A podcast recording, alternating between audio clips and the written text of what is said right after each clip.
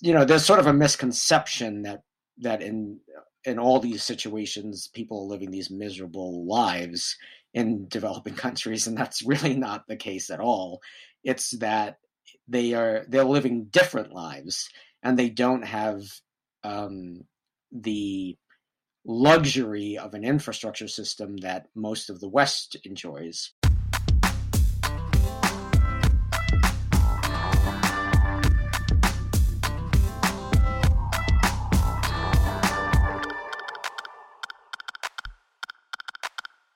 That was from my conversation exploring the walk of life with Joe Gonzalez, who is one of the founders of The Project Solution. The Project Solution is a nonprofit organization that has helped thousands of people in multiple countries around the world. The goal of The Project Solution is to fund a few small-scale projects every year and make a substantial difference for people living in distressed areas of the world. Joe shares about how the organization works, how it was founded, some of the projects they have completed, and how others can get involved. Joe is an awesome guy, and The Project Solution is an awesome organization that I'm truly excited to share about. I will throw in that I myself have signed up for the Subscription for Change program that Joe and I discuss in the show, and I hope that many of you will consider doing so as well. As always, thank you to Misha Zarins for the music in today's show.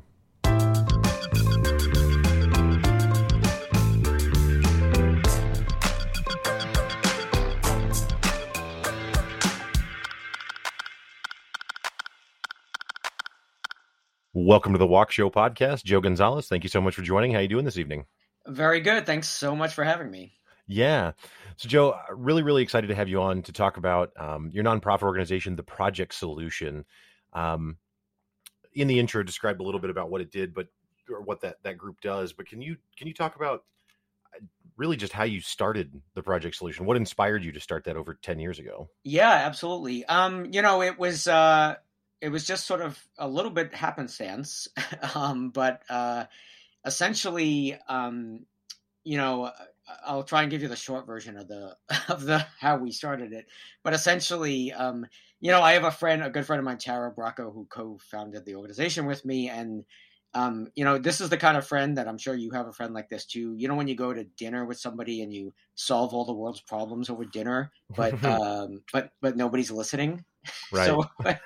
So Tara's that kind of friend with me, and we talked for many, many years about all kinds of fun ideas. And this was the one that kind of stuck as something that we should really pursue. And it really came out of an opportunity of something I sort of came across somewhat by accident about this organization in Cameroon, in Africa, where a local nonprofit there was trying to fund this water project.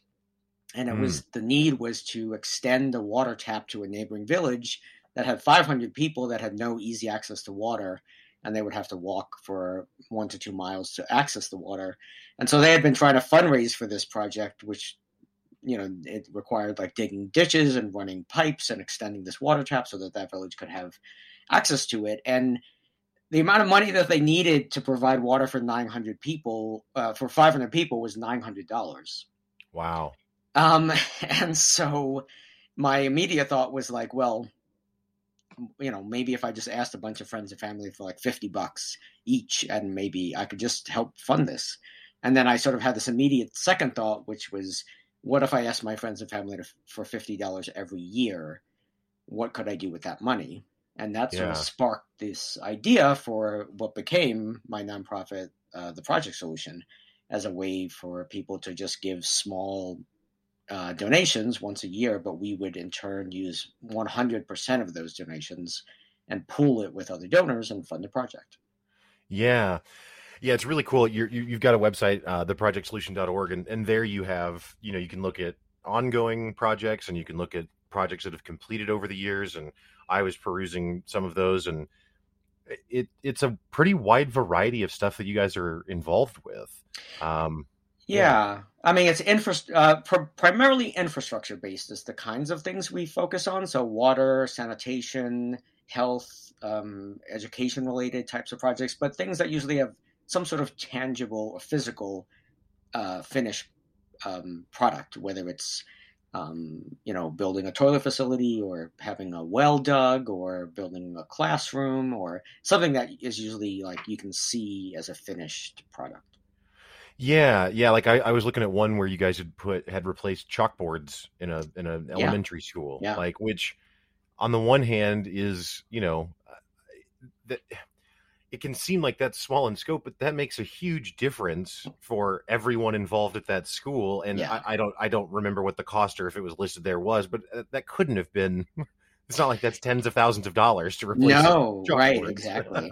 And in fact, we actually really try and focus on really low cost projects. So all of our projects range between like $1,500 to $3,500 US on average. And we've never spent more than maybe $4,000 or $4,500 on a project. Gotcha. So if you had, and I'm just making up a scenario here, but if you had, let's say, $50,000 in donations, would you be trying to split that up into 10 different smaller projects? Okay. Yeah. We actually sort of have this philosophy that bigger is not better. Yeah. And it kind of goes with the idea that, there's a lot you can do with not necessarily a ton of money if it's done in a very effective way that's going to make a real difference to a community. And obviously, a U.S. dollar is going to go quite far in certain countries. And all of our work is in developing countries. That's where we focus our work. And that is and primarily because we can do a lot with a little. Right. Yeah, I mean, right now, obviously, we've got the situation with the Russian invasion into Ukraine. And so there's a lot of different organizations reaching out to collect funds to help the crisis there. And certainly I'm not in any way trying to downplay the severity of that, but to some extent, it almost seems like a problem like that is so significantly large and kind of untenable to some extent. Again, not that means we shouldn't be helping, but I don't know at what point we can say we've seen a finished problem right, or a solved problem. Is that kind of how you... Well, and that's sort of one... primary decision that we made with the way we were modeling our organization was to, because of the nature of how we structured our organization, it was really about, we're looking for small amounts of money. We wanted to do this very one-to-one or, group of people to a group of people kind of donation model. And it's, in many ways, it's easier to get donations if it becomes a no-brainer for the donors, right? And so we did a couple things. One was to say, look, you can give us any amount of money you can do once per year. You don't even have to do it every year, but our primary model is this model called the subscription for change. And so it's this idea that you give one amount of money once per year, but we use 100% of the money. And then throughout the process, throughout the project, the life cycle of the project, you'll get email updates to see the progress of the work. And then next year, you're part of something brand new. So so for a donor, it's sort of a no-brainer. They're like, oh, I just have to make a donation, and then you just update me with seeing where literally every penny of my money is going. Right. And so seeing the progress of something, like the bricks arriving for the construction to start, or the work being done, as it gets closer, and then seeing kids drinking water or whatever, it's a very clear beginning to end. And so it becomes, we also use the term an effortless gesture, right? It's this idea of like, it's nothing for a lot of people to say, I can give you $50 once a year. Right. Yeah, no, I think that's super powerful and makes a lot of sense. And it also strikes me just because, it strikes me lately as I've been thinking about nonprofit type work. I've asked other people this: is the word charity like a taboo word at this point? And if so, is nonprofit the term that one should use in place of that? It depends on who you ask, I guess. It's a little splitting hairs in some cases. It doesn't matter to us. We're not going to say don't use the word charity. We don't use it as much in general with our materials and stuff. We tend to use the word nonprofit predominantly because in some cases people, I guess, charities can sometimes be defined as like some sort of handout or something that's sort of trying to be, you know, and it, even though it can be charitable, right, in the way that you define it, and that's fine. I mean, we're not gonna get into splitting hairs with it for us, you know. And I guess the other part of it too is that for us, because we collaborate with other nonprofits or other charitable organizations, you know, I guess we keep it at that high level for the word nonprofit. But yeah. Well, and to be clear, my point wasn't to try and pin you down on how you guys define it. The direction I was trying to go with it is that, like, you know, on social media, and I'm not different than this, but, you know, on social media where we all share our lives in so many different ways, you know, someone can get a new haircut and they'll share that right away. Someone can get a latte and they'll share that. And that's totally acceptable. But if someone, I think, was to share about, like, donating or giving, it almost feels like, oh, look at them trying to, like, there's a cynicism around it that's like, why is this cynical? Right. And why are we cynical about this but not the latte is my kind of where I'm going. Well, yeah. I mean, without shifting this discussion into a completely different rabbit hole, sometimes that's just cultural. You know, like in many ways that could be that is sometimes just a Western ideal. I think you're right. And that's why I asked you about the language used, because I'm really interested in trying to understand how to talk about these things, to talk about it more openly and to more openly share about it and promote it, because I would much rather share the work that you guys are doing than my latest Starbucks drink, right? Like that, there's a lot more value in that. And I think that there's a part of it where, and I don't know if it's somewhat generational, you know, I grew up in the 80s and 90s. And so I grew up with Sally Struthers infomercials, right? Where, and I bring that up, and I mean, it's a little silly, but there's an element of it where I think that kind of marketing kind of maybe changed people's perspectives to be a little bit more jaded towards that kind of stuff.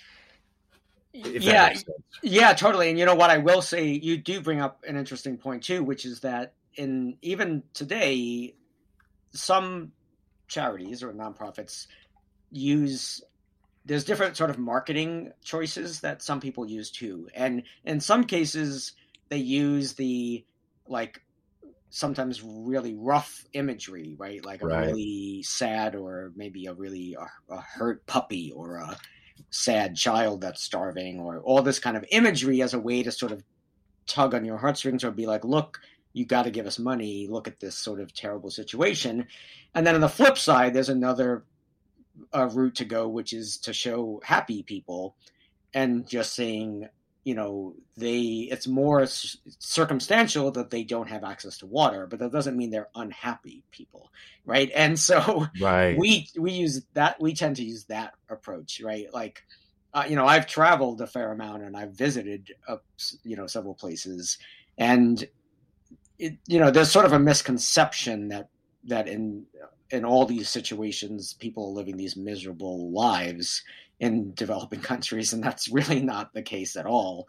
It's that they're living different lives, and they don't have the luxury of an infrastructure system that most of the West enjoys in ways that makes life maybe more challenging, but not necessarily horrible, not in any way. Like, they're happy people. Right. It's just that this is like, it's just the nature of the infrastructure situation that they're in. And so, and this is just sort of trying to improve their lives. And in many cases, it's also like a health issue. There's a lot of variables depending on what we're doing.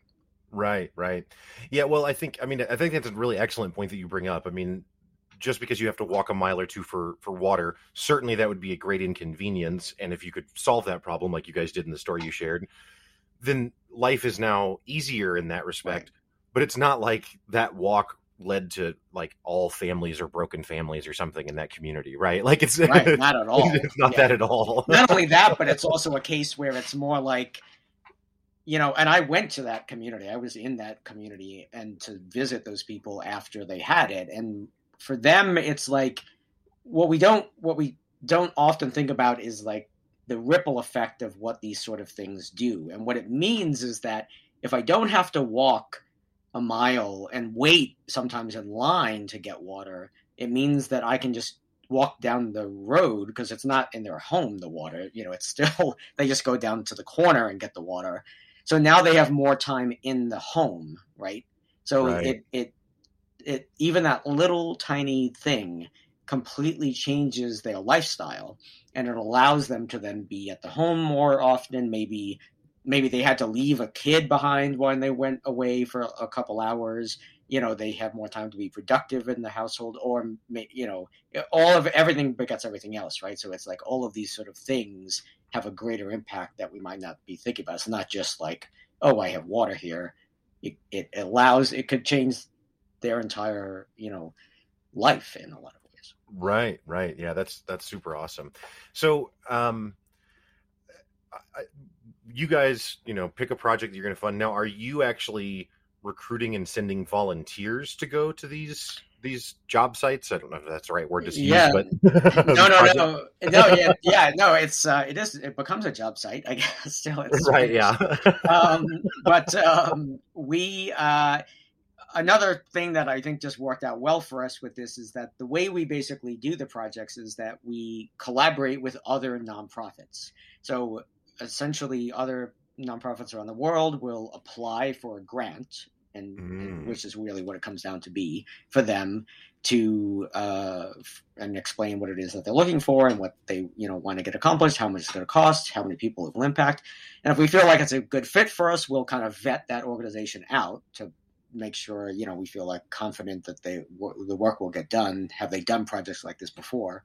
And if we feel like it's a good fit, then we actually pay out the grant in milestones. So we'll say, well, here's part of the money, and they get the work started. They send us photos and updates to see how it gets underway. And then, and if we have a great working relationship, we'll work with them again. We'll do something else with that same group again. But what's nice is then we form this relationship with other nonprofits all over the world who are doing this work. And another important part about that is that, you know, we're not here to tell them what they need, because we don't know. We're not, you know, look at these Americans like telling us what we need. You know, we don't know, nor can we assume what they need. They live there. This is their community. They know exactly what they need, and they're just saying, "Look, we really need this, but we just simply it's unattainable for us to get $2,000 American to do it," and that's where we come in. So do these? I mean, obviously, you know, you just described you develop a relationship with some of these organizations. So then I'm sure they do just communicate with you directly.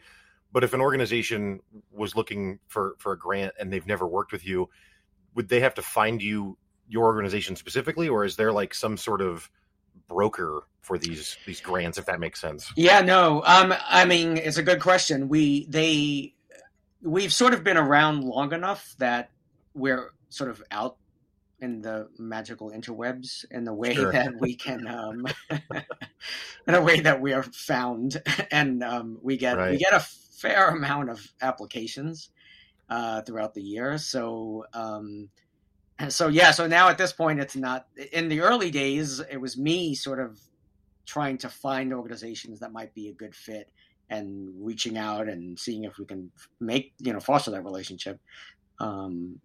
But as you can imagine, it doesn't take long if you're doing enough of those projects for nonprofits to be like, someone's giving out money. Let's right.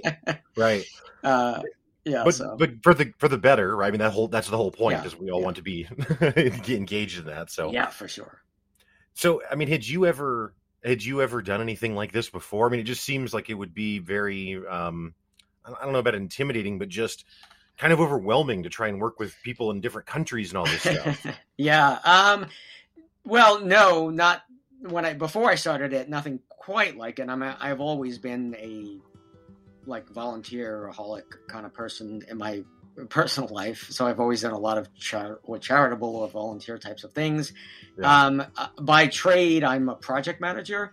So my skill set is in like large-scale organizational management. So those types of, you know, budget budgeting and organization and team building and all that kind of stuff is what I've always done professionally. So that part isn't scary to me. And I had already traveled a little bit, and this, you know, I travel more with this. And my friend Tara, her background, her professional background originally was in grant writing. So she was also in the nonprofit world a lot as well. And so with the two of us, you know, it was one of those things that we're like, yeah, let's and that's what I mean. After that story I told you in the beginning, right? At dinner, at one of our dinners, I pitched her this idea, and she's like, you know, I think this could be the idea we do, and we started exploring the process of becoming a like a legitimate 501c3, which is the nonprofit status in the U.S. To do it. Huh. So I mean, what's the biggest obstacle that you guys faced, and maybe early on, if not now? Yeah, you know, I guess it depends on how you look at it. As far as the biggest obstacle, you know, I don't know. I guess at a certain point, I guess the biggest thing for us was that at a certain point, because of the way we designed our nonprofit, and we knew this going in, this wasn't like a surprise to us. You know, we chose to do this fairly unique model in that we're using 100%, like literally 100% of a donor's fund money to fund the project. So if you gave us $10, all $10 is going toward a project. So with that, you can imagine that there is the little catch of like, well, how do you pay any sort of overhead cost that might be necessary for operations? And we knew that was always going to be a challenge for us. And so with that in mind, that sort of is the biggest hurdle, which is that at a certain point, you know, we can't get any bigger, but that, again, like I said, that's okay. We're okay with that. And we don't feel the need to do like more projects every year specifically. It's not like, right. Oh, we did 2 projects last year, we have to do 4 projects this year. How un-American of you. Yeah, I know. Well, exactly. You know, and it's great that you say that, because unfortunately, you know, this is actually a problem in the nonprofit world, is that in many cases, nonprofits, the only model they use are actually for-profit corporate America business models, which is not at all how you should be running a nonprofit. And there's reasons that will take too long to explain as to why some of those organizations choose to do that. But Tara and I had a very clear philosophical choice as to how we wanted to do things. And we're like, look, if you can only afford to give us $25, we feel like you deserve to know where that $25 is going. And so we made that choice to say, we're going to use that 100%. And we don't have a huge overhead. I mean, I don't get a penny to do this, and Tara, nobody does. You know, the 4 of us that are the board that run this organization, like we don't get any money. We our soul is fed with the work we do, but you know, the other cost of, you know, how to pay for the website or how to pay for some software that we need for our donor, so, you know, income. You know, we have a couple donors that will give us restricted funds toward operations, which can help us and some other. You know, some of those things. Gotcha.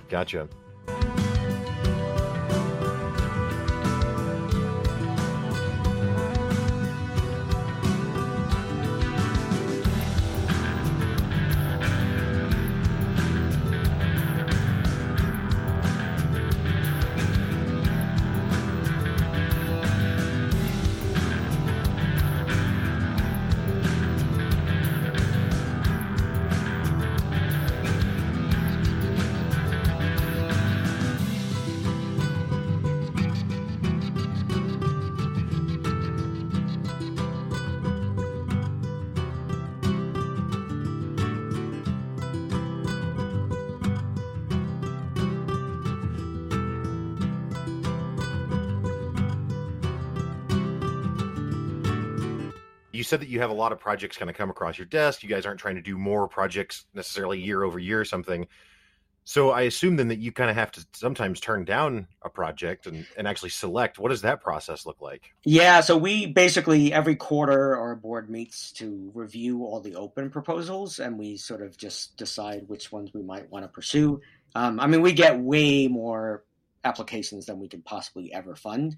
And some just don't fit because they just don't fit our model, and others, you know, we just don't have unlimited funds, right? So we can do what we can do, but again, that's by design. We can do, we feel like a sustainable business model is better for us. So whatever we can realistically do that year, that's what we do. If we can do 2, great. If we can do 5, great.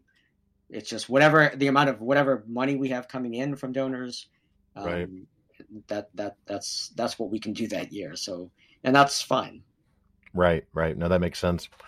So, I mean, you know, you mentioned that you've traveled to the location with the water tap that you described earlier. Have you traveled to other locations that you guys have helped out? Yeah, not all of them. You know, that's sort of the other nice thing about the way we designed this is that because we're the local nonprofit that we're collaborating with, they're managing the project, right? So they're on the ground. That's their community. They hire local people. They buy local material. You know, whatever it is to get that project done, they're doing that.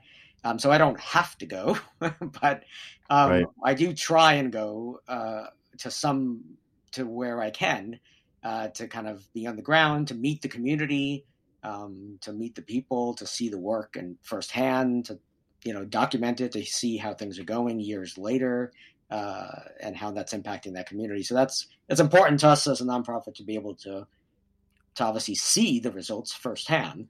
Yeah, and talk to those communities and see how it's changing lives. So I've traveled to several different places. I've been to Nicaragua for a couple of projects we did there. Like I said, Cameroon. I've been to India multiple times. I've been to Nepal. No, not Nepal. Sorry. Nepal. Where else have I gone for those projects? So I mean, you know, it's great to be able to get out to those communities. And see the work, and also network for other stuff too. Right, right. I mean, is there any like story from any of those visits that you have that stands out? Like any interaction with someone from one of the communities or anything? Wow. You know, it's always humbling is the best I can say about it. I mean, yeah, there's been tons of amazing stories as far as things that have happened in the communities, you know, and things I don't expect. I mean, I don't go in to be like, look at me. I'm just like, hey, right. I'm somebody that's, I mean, I'm fortunate. I'm very, very, very fortunate. And I don't take that for granted. And I'm a visitor in these countries and in people's homes in other countries. And so it's sort of humbling to me when they invite you in for tea or they, you know, or they have some big celebratory, like when I was in Cameroon, it was like they had the whole community had this whole ceremony thing. And these women came in like singing and gave me gifts and like, oh, wow. Gave me this like beautiful, like ceremonial, like almost like shirt, like top piece that they put on. And they're like, now you're a village elder now, but yeah, all these like honorifics and stuff. And you know, it's, I didn't expect any of that. I was like, whoa, this is more than, and then I went to a school and the whole school was there. There was like hundreds of kids and they sang a song and there was like this whole, you know, they wanted me to say something. I was like, okay, I didn't know I had to make a speech. Yeah. But look, it's, that's why we do it. I mean, we do it because you can really see and hear the stories of why this really sort of very low effort in the grand scheme of things. All I'm really doing is organizing the money and really making these connections, or maybe it seems like a lot more, but or maybe it is a lot more, but it's not a lot of work in that sense for me to do that. And the result is is enormous. That's enormous. Yeah. Well, something that you said at the beginning of what you were just saying there is that you're very fortunate. And that's something that I have thought a lot about in the last couple of years.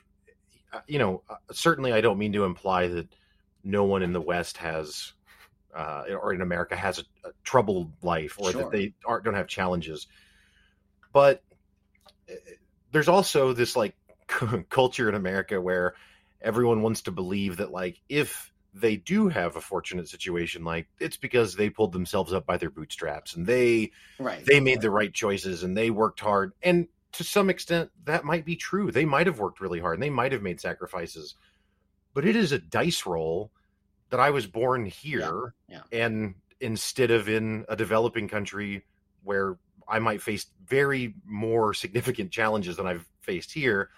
And that has nothing to do with anything that I chose, you know? No, 100%. And look, I think it really comes down to, and it's not about, we're not trying to compare necessarily. No, that's not my point either. Definitely. And I think that really what it comes down to is that it's when you live in the West, and the reality is that you are extremely privileged in a lot of ways. Yeah. Even the most, those that do without or that struggle, we struggle for a lot of different reasons that are not even always the fault of the individual, but of a systematic problem. Right. But we're also looking at like on the flip side, we're talking about a situation where imagine a primary school of 300 children with no toilets. Right. Right. And that is a very, very common problem. So no bathrooms, no water, running water, no plumbing to have water. So of course that can lead to all kinds of other problems, right? Like, so they're using open fields or whatever, or sometimes just a pit. And, that of course can have ramifications of disease and sickness and death or all kinds of things with that. So, so what we're trying to do in a lot of ways is more of a human dignity or human right thing to those communities to be able to, a lot of those projects revolve around that sort of situation, right? Which is more like, look, we're building a small toilet facility for a school, or we're having a well pump put in that wasn't there before so that children have water, or kids that sit on the floor, we're building desks so that they could sit and have an education. So the types of projects we're doing are that, again, super small in the grand scheme of things, but massive in the long-term payoff and support that it gives those communities. Yeah, well, and I think that there's just a lot of, I think there's a lot of hope in that, though. This is the opposite end of the spectrum that we're talking about, but like there was a Netflix documentary that Bill Gates had within the last few years where he talks about these really significant projects that he's working on. And one of them is trying to solve sanitation in, I think, like in India, where you have all these homes that are all built on top of one another and like you can't put Western style plumbing in them. Like it just doesn't work. So there has to be a new solution, and it's all very fascinating, but to be completely like honest, as someone like me watching that, it's like, well, that seems pretty unsolvable, right? Like, or if it's going to be solved, it's going to be solved by Bill Gates, who's may as well be an alien to me, and I say that because then to find what you guys are doing and maybe you didn't solve sanitation for the whole of India, but the fact that you did solve it for a school, and like you just said, I mean, you really get to see the impact for someone like that, that reinforces like, hey, we really can make a difference still. Like we don't have to be on the Bill Gates level to make change. Yeah, definitely. And as you said, it's not, we don't go in, it can be hard,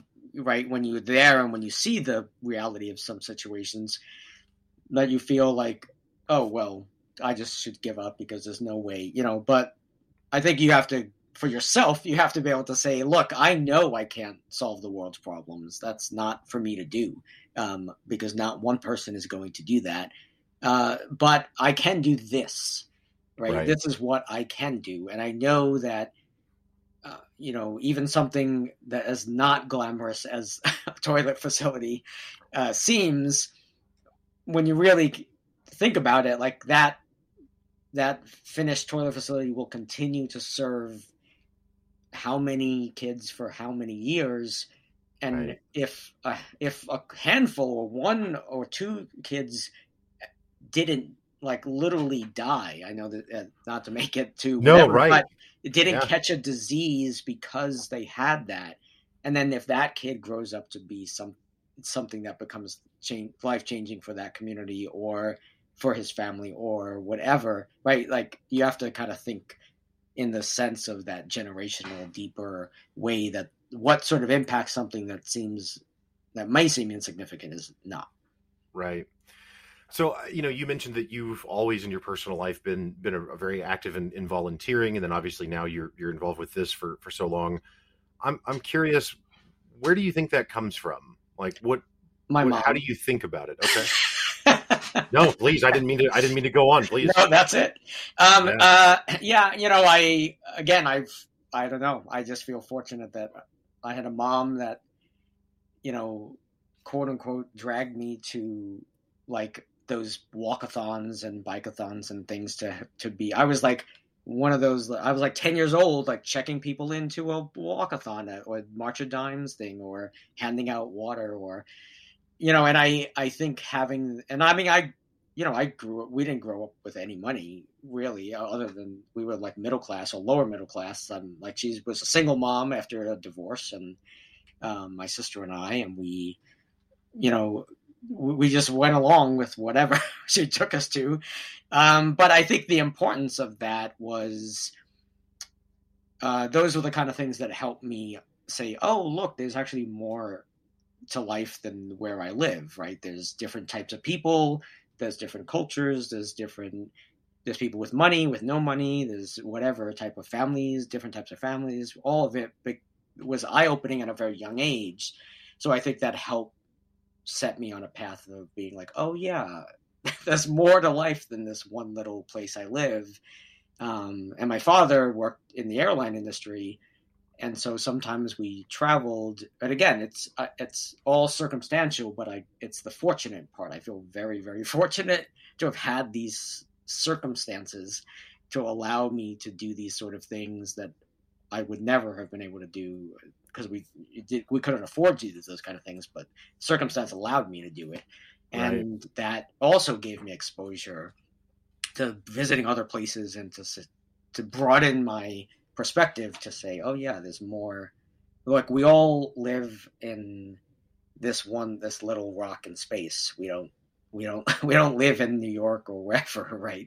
We live on the planet, and so that helped me. It's always in front of mine, I guess. Yeah, no, that's super awesome. Well, Joe, you're a very generous person, and I feel like you're probably not one who likes flattery, so I don't mean to flatter you, but I truly am humbled to have you come on and share your wisdom and share your insight here and talk about the Project Solution. Thank you. I think it's just super awesome, and I couldn't be more excited to share what you guys are doing.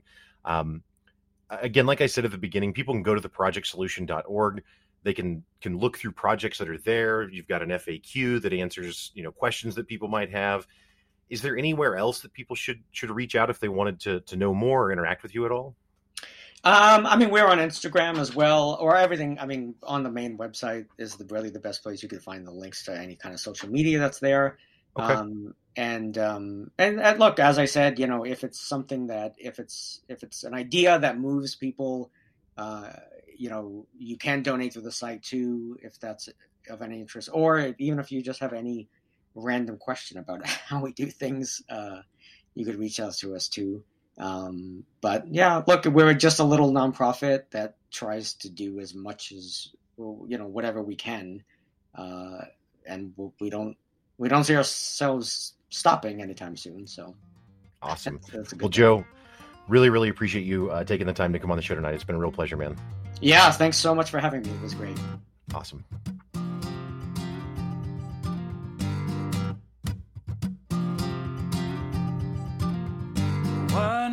On the wheel, it's you're clenched all day. He may roast past those broken down blind and the damages he made.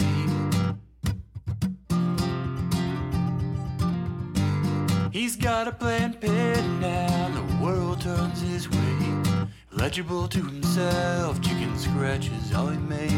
Any indication of where he's going, did he say? Past the bridge of illusion that folds and sways.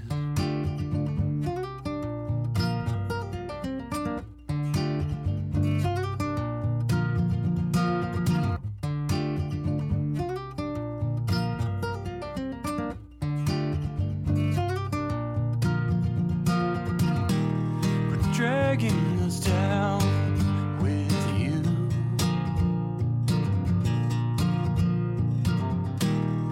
dragging us down with you.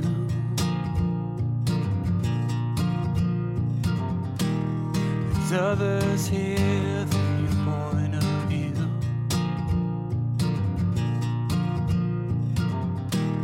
But dragging us down with you.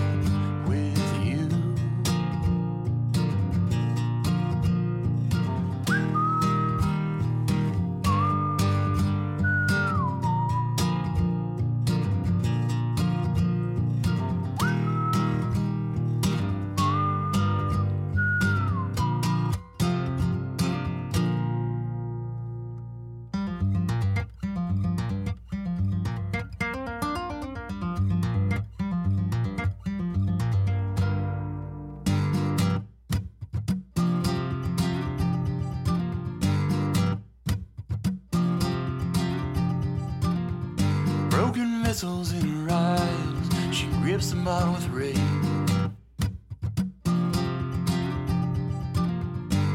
She gives a finger, it's a gasp, leaves the desolate in her way.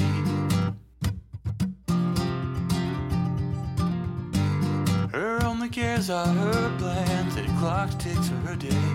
Too many models to remember, she'll try again next day. Any indication of where she's going, did she say? She left a path of destruction on a bed of nails she made.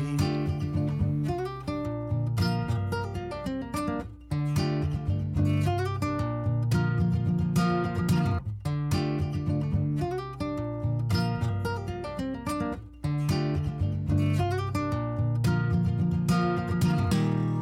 dragging us down with you.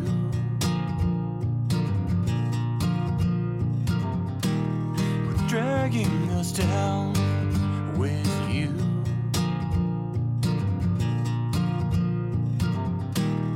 There's others here than your point of view.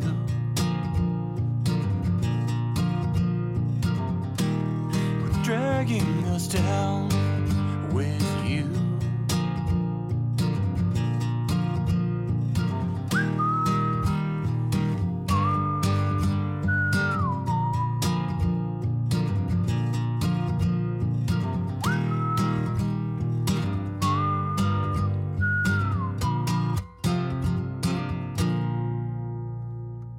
Well, that's all for the show today. Thank you so much to Joe for stopping by and sharing his walk of life. I also want to thank Misha Zarins for the music in today's show, and of course, thank you, listener, for listening. I also invite you to check out my other shows, Pick Up Your Sticks, which is a video game podcast where we explore the idea of why gaming matters, or my other show, The Crowfall Podcast, which shares stories and perspectives from the MMO Crowfall. As always, thanks for the listen, have a great week, stay up.